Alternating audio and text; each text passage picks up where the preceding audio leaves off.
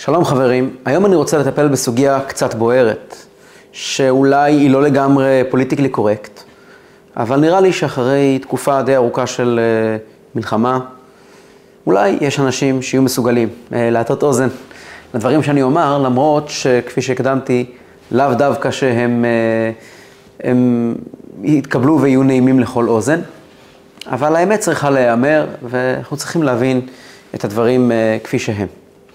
הנושא שעליו אני רוצה לדבר היום זה העזרה והמשמעות של לימוד התורה והחשיבות שלו, של לומדי התורה, תלמידי הישיבות, של תלמידי התינוקות של בית רבן, שלומדים חומש ומשנה וגמרא, אה, החשיבות העצומה של זה ללחימה.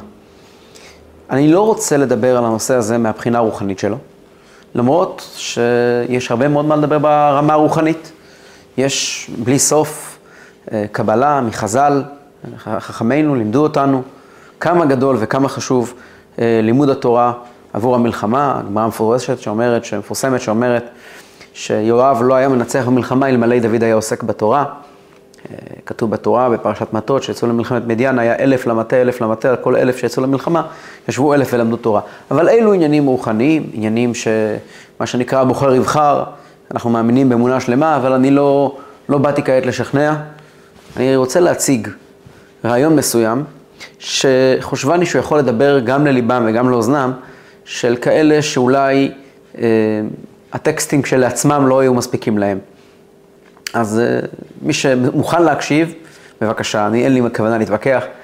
אה, להפך, אני חושב שעבודתם של החיילים היא קדושה, נפלאה, ואשרי מעלתם ואשרי חלקם, ולרגע קטן לא בא להוריד ולזלזל באלה שמוסרים את נפשם בפועל ממש על קידוש השם, ונהרגים כפשוטו, כי עליך הורגנו כל היום, נחשבנו כצאן טבחה, מוסרים את נפשם ואת גופם למוות כפשוטו עבור הקדוש ברוך הוא. כמובן, כל מה שאני אומר כעת, בלי שום קשר לחלק הזה, אני רוצה להתמקד דווקא היום בחלק הפחות מדובר של חלקם של לומדי התורה. ואולי טיפ, מי שקשה לו להקשיב למה שאני יכול להגיד, שיחשוב שאני מדבר על ילדים. ילדים הרי לכל הדעות לא אמורים להילחם, אז במקום שישבו בבית וישבו ויצאו בטלוויזיה, מה המשמעות של ילדים שהולכים לבית הספר ולומדים חומש ומשנה וגמרא אה, בימים האלה של המלחמה, מה המשמעות שלהם עבור הלחימה. ובכן, הרעיון שאני אומר מיד, הוא נכון תמיד בכל המלחמות, הוא נכון שבעתיים במלחמה המסוימת הזו. כדי להבין את זה, אנחנו נלך אחורה אל המלחמה של דוד וגוליית. במלחמה של דוד וגוליית עומד דוד מול גוליית. גוליית מגיע, גוליית הגדול והגיבור מגיע, שהוא כל כולו עטוף בשריון, עטוי בשריון וקסדה, כובע, כובע ב... ב... אנחנו היום משתמשים כובע כדי לדבר על כל דבר שלובשים מעל הראש, מה שנקרא מגבעת, אבל כובע פירושו קסדה. מגיע גוליית הגדול והמפחיד, מחרף את שם השם צבאות, עומד בעמק האלה, ודוד הקטן מגיע לנגדו עם, אה, מגיע מולו עם אה, מקל רועים, וגוליית מאוד מאוד אה, נעלב, אומר לו, אני מגיע אליך בחרב וחנית, אתה מגיע אליי פה עם מקל ורועים, מקל רועים, אני כלב, ככה אתה רוצה לגרש אותי? ודוד המלך עונה לו בפסוק מאוד מעניין. דוד המלך אומר לו כך, אתה בא אליי בחרב ובחנית, ואני בא אליך בשם השם אלוהי ישראל אשר חירפת. מה עונה דוד המלך לגוליית? יש ספר שנקרא ספר העקדה, נכתב לפני 700 שנה על ידי רבי יצחק ארמה, 500 שנה, 550 שנה, תקופת קצת לפני גירוש ספרד, זמן ממש סמוך לגירוש ספרד, רבי יצחק ארמה, אה, ספר מאוד חשוב באותם ימים, ועדיין נחשב ספר מאוד מאוד מאוד מרכזי, והוא מפרש את דברי דוד המלך בצורה נפלאה. הוא מסביר, דוד המלך אומר לגוליית את הרעיון הבא. אתה מגיע אליי עם משקל עצום של ברזל.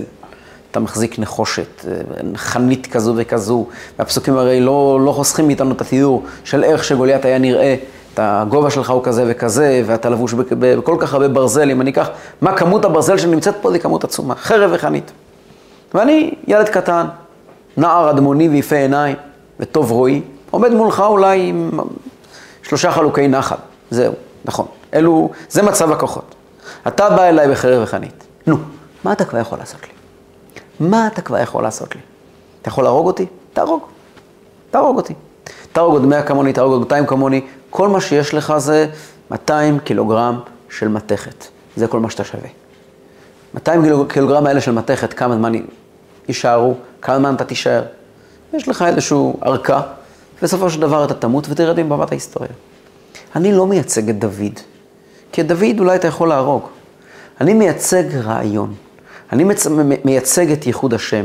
עם ישראל מבטא רעיון, ואת הרעיון אתה פשוט לא יכול להרוג. אתה יכול לפגוע בי, אתה לא תפגע ברעיון. כי אחריי יקומו עוד אלפים כמוני. כי דוד מלך ישראל חי וקיים. אתה נלחם מולי עם מתכת, עם שריון, אני נלחם מולך עם רעיון. זה התשובה שאומר דוד המלך לגוליית, תשובה מאוד עמוקה. ובעל העיקרים, בעל העקדה כותב שהתשובה הזאת גם רמוזה בספר תהילים. אלה ברכב ואלה בסוסים, ואנחנו בשם השם אלוקינו נדגול. כלומר, הם מחזיקים דגל שכל מה שכתוב עליו, יש לנו איקס אה, אה, כוח מלחמתי. ואנחנו עונים להם, אולי יש לכם. לנו יש שם השם אלוקינו נדגול. אנחנו הולכים עם דגל שכתוב עליו השם אלוקינו. אנחנו מגיעים עם רעיון, אנחנו מגיעים עם מסר. והרעיון הזה הוא רעיון שלאורך כל ההיסטוריה נתן ליהודים את היכולת להתמודד עם כל כאב. גם אם הרגו יהודי, אז הרגו יהודי, נכון. אבל היהודי קם, וקם דור חדש. והמשיכו בדיוק באותה הדרך, המשיכו בדיוק באותו מתווה, ועם ישראל חי. הסיבה שעם ישראל חי הוא לא בגלל שהיה לו נשק. עם ישראל חי אך ורק ברמה הפשוטה, הפשוטה ביותר, לא ברמה העמוקה והרוחנית, ברמה הפשוטה ביותר, עם ישראל חי כי עם ישראל הוא מייצג של רעיון, לא של קיום פיזי. חז"ל רוצים לרמז לנו את הרעיון הזה, שהקיום של עם ישראל כרעיון הוא המרכז ולא הקיום הפיזי, באמצעות מדרש. המדרש שם את הדברים האלה בפיו של אדם בשם אבנימוס הגרדי, שהוא היה גוי. חז"ל אומרים שהגיעו אומות העולם לאבנימוס הגרדי, שחז"ל אומרים שהוא היה האדם הכי חכם באומות העולם אחרי בלעם בן באור. ושאלו אותו, אם אנחנו רוצים להזדווג לאומה זו, איך אנחנו רוצים לחסל אותה, איך אנחנו עושים את זה? הוא אומר להם, תקשיבו, אם אתם הולכים לבתי כנסיות ובתי מדרשות, ואתם שומעים קול תינוקות מצפצפים בתפילה, אתם לא יכולים להילחם בהם. רק ברגע שאתם תצליחו להשבית אותם מבחינה רוחנית, רק אז תאכלו להם. אבנימוס הגרדי לא אומר את זה מתוך עיון בתורת ישראל. אבנימוס הגרדי אומר את זה מתוך הסתכלות בהיסטוריה של עם ישראל, מתוך הסתכלות בהיסטוריה של האומות. הסיבה שמלכויות הלכו וקרסו, מכיוון שבסוף הם ייצגו כוח, ייצגו סך מסוים של כוח.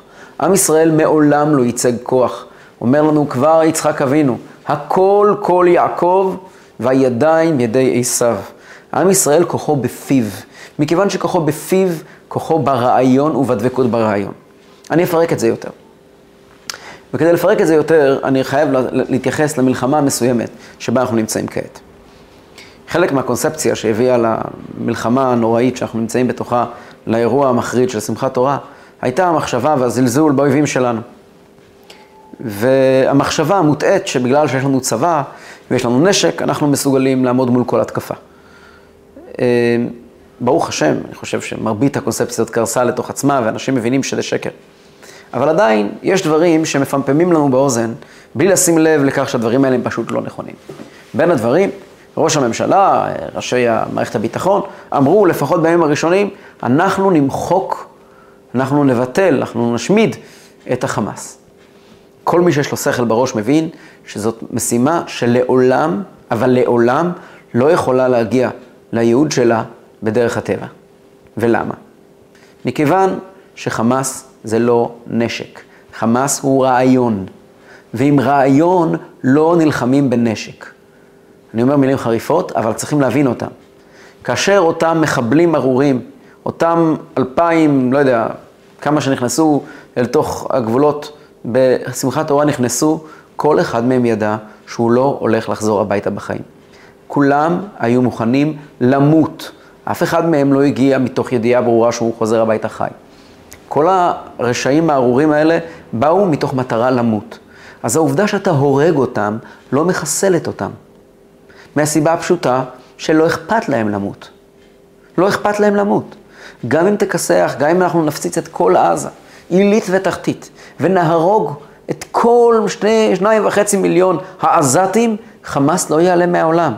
הוא יצוץ בחזרה, אם לא בגדה המערבית, אז בלבנון וב, ובסוריה, ואם לא שם, גם רוסיה מוכנה להיכנס לסיפור, ואיראן, וגם מזכ"ל האו"ם הוא חבר של כבוד בחמאס, וגם עוד מכל מיני אומות העולם, כל, כל מיני אנשים נאורים ונחמדים, שכולם שותפים לאותו, לאותו הרעיון הנורא, אותו רעיון זוועתי של אמרו לכו ונכחידם, אותו רעיון שרוצים לפגוע בעם ישראל.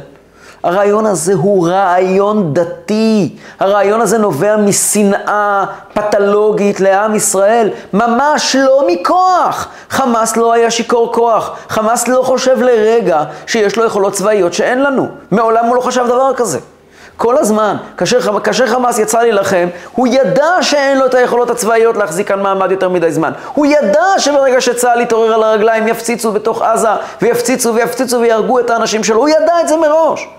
התפיסה שלנו, שכביכול האויב רואה כוח הוא נבהל, היא תפיסה שגויה, מכיוון שהאויב לא פוחד מכוח. עובדה.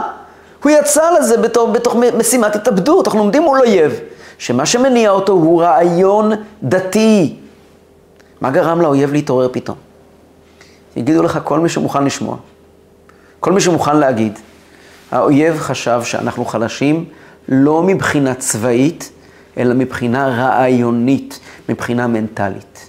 הוא זיהה, בטעות, בטעות, אבל הוא זיהה, הוא זיהה אצלנו סוג של חוסר אמונה בצדקת הדרך. הוא זיהה אצלנו חוסר אחיזה אמיתית באדמה שלנו.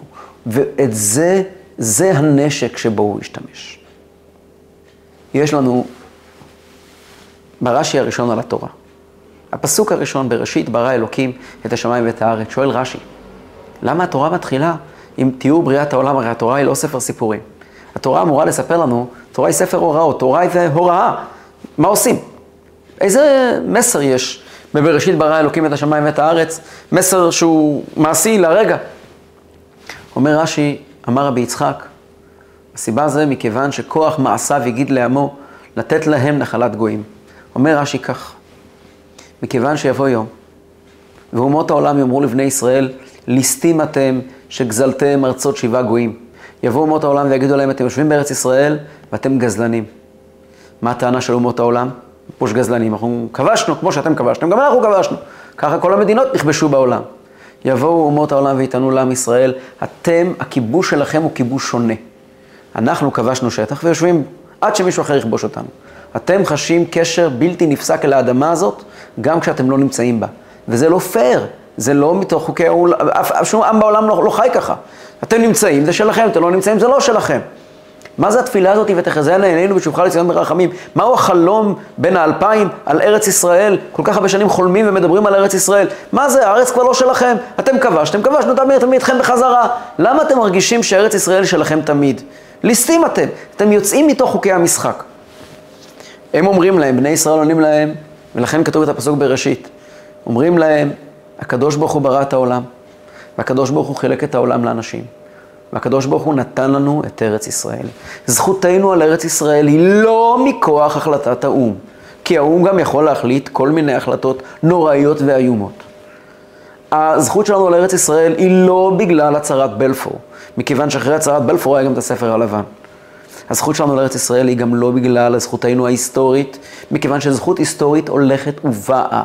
אין לאינדיאנים זכות היסטורית על מנהטן. זכותנו על ארץ ישראל נובעת אך ורק מדבר אחד, מהאמונה בהבטחת הקדוש ברוך הוא את ארץ ישראל לעם ישראל. זה זכות, זו זכותנו על הארץ.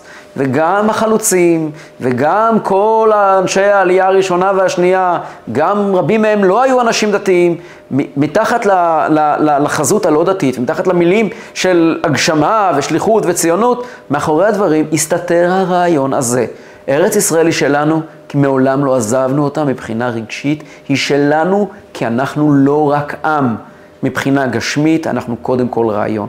אנחנו קודם כל יהודים, ובגלל שאנחנו יהודים, אנחנו ישראלים, לא להפך. אנחנו לא גרים כאן ולכן הארץ שלנו.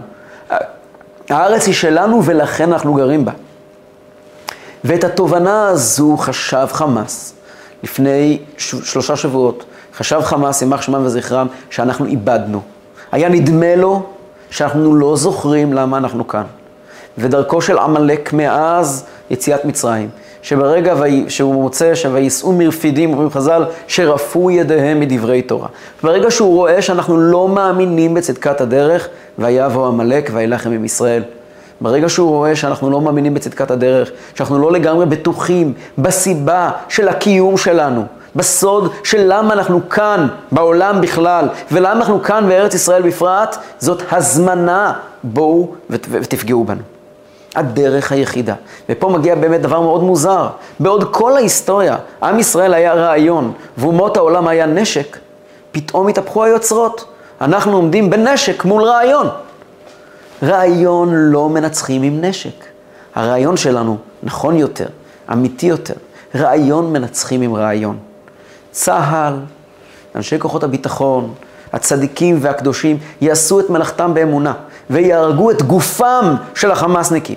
ינטרלו אותם מלהיות יכולים לפגוע בנו מבחינה חומרית.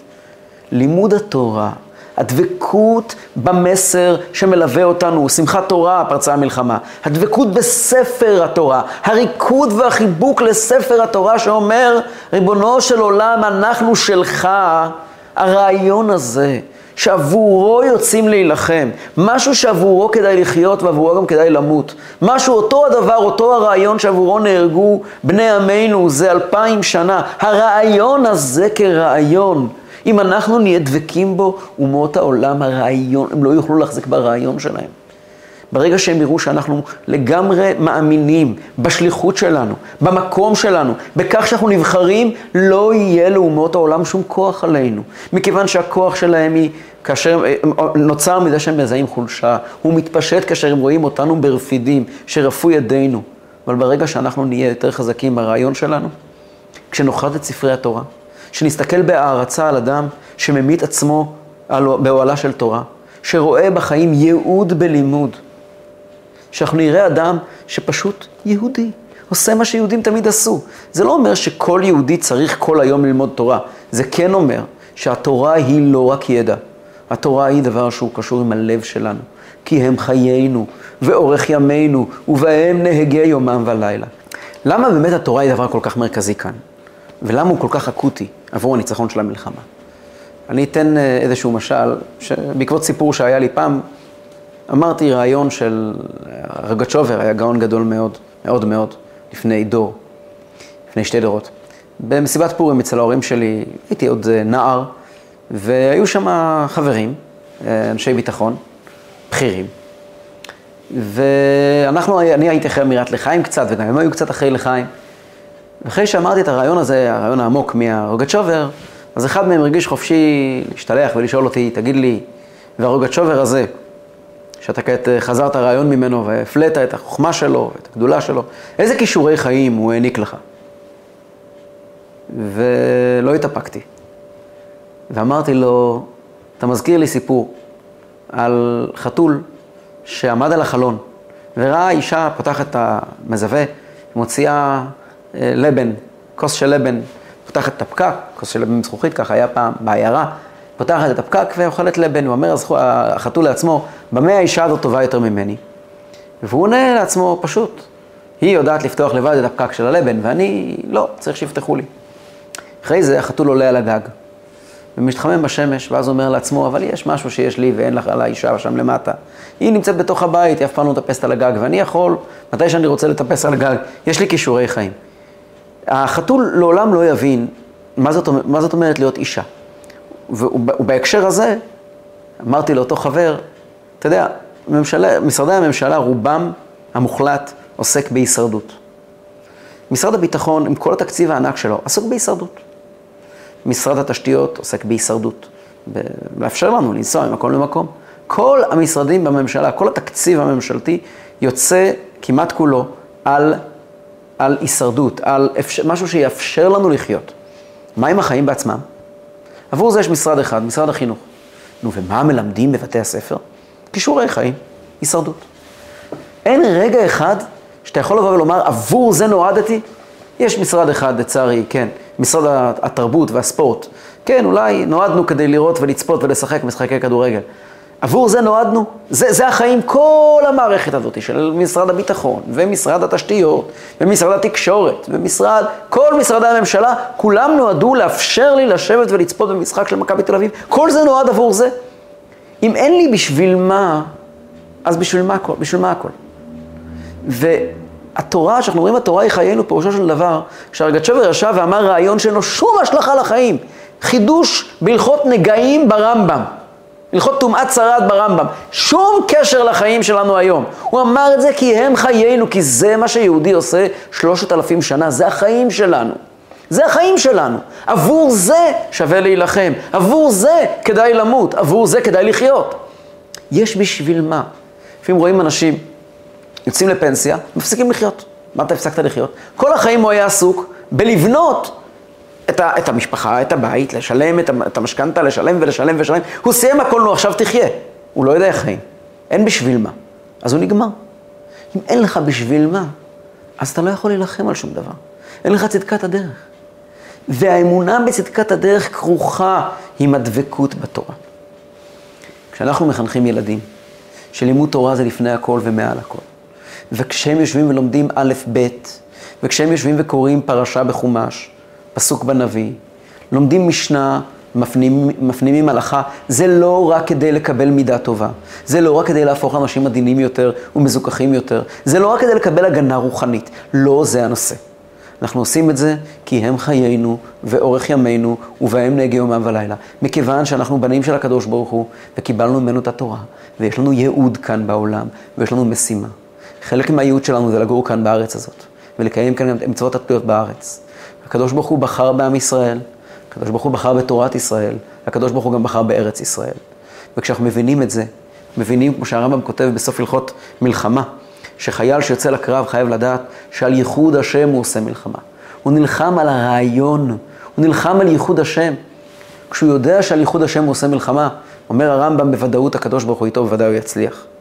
צבא הגנה לישראל, החיילים שעומדים על הגבולות, הגיבורים והקדושים שמוסרים את נפשם ממש, כולם שם יודעים, אם במודע ואם בתת מודע, כולם יודעים שעל ייחוד השם הם עושים מלחמה.